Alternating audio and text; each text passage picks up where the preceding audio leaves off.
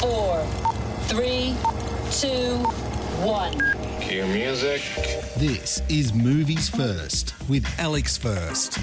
Weird and wacky film noir, Burning Kiss is a psychedelic whodunit in reverse. By that, I mean we know who perpetrated the crime, but the disgraced former detective whose wife was killed concocts a story to make himself look like a hero. It's been six long years since the hit and run incident that put ex cop Edmund Bloom, played by Richard Mellick, into a wheelchair and took the life of his wife, Juliet. With the killer never identified, Edmund spends his days poring over clues under the care of his submissive 20 year old daughter, Charlotte, Alison Walker. On a hot summer's day, a broken and remorseful stranger, Max Woods, Liam Graham, appears, claiming to be the driver of the car, begging Edmund for forgiveness or punishment. Consumed by guilt, Woods brings all the clues necessary to bring himself to justice, including a necklace stolen from the dead body of Juliet, number plates, and the whereabouts of the elusive vehicle involved.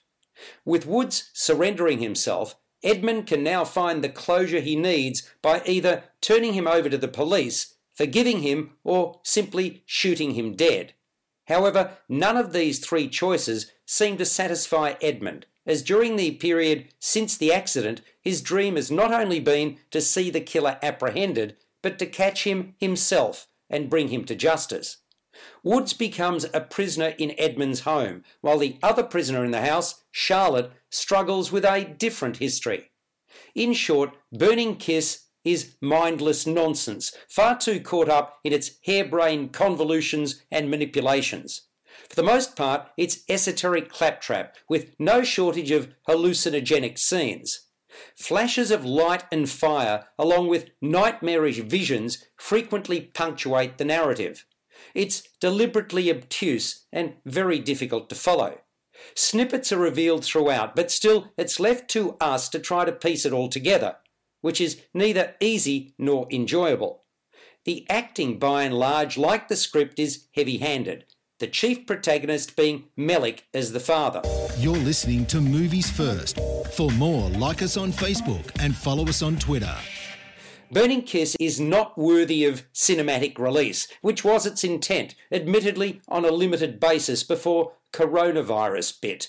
Now it's available on Apple TV, Fetch, Google Play, and YouTube. Writer and first time feature film director Robbie Studsor may have thought he was being oh so clever, doffing his hat to memorable stylistic films, but in my eyes, he's merely crafted a barely watchable mess. It scores a 1 out of 10. You've been listening to Movies First with Alex First. Available at Apple Podcasts, Google Podcasts, Spotify, iHeartRadio, or your favorite podcast player. You can also stream on demand at Bytes.com. This has been another quality podcast production from Bytes.com.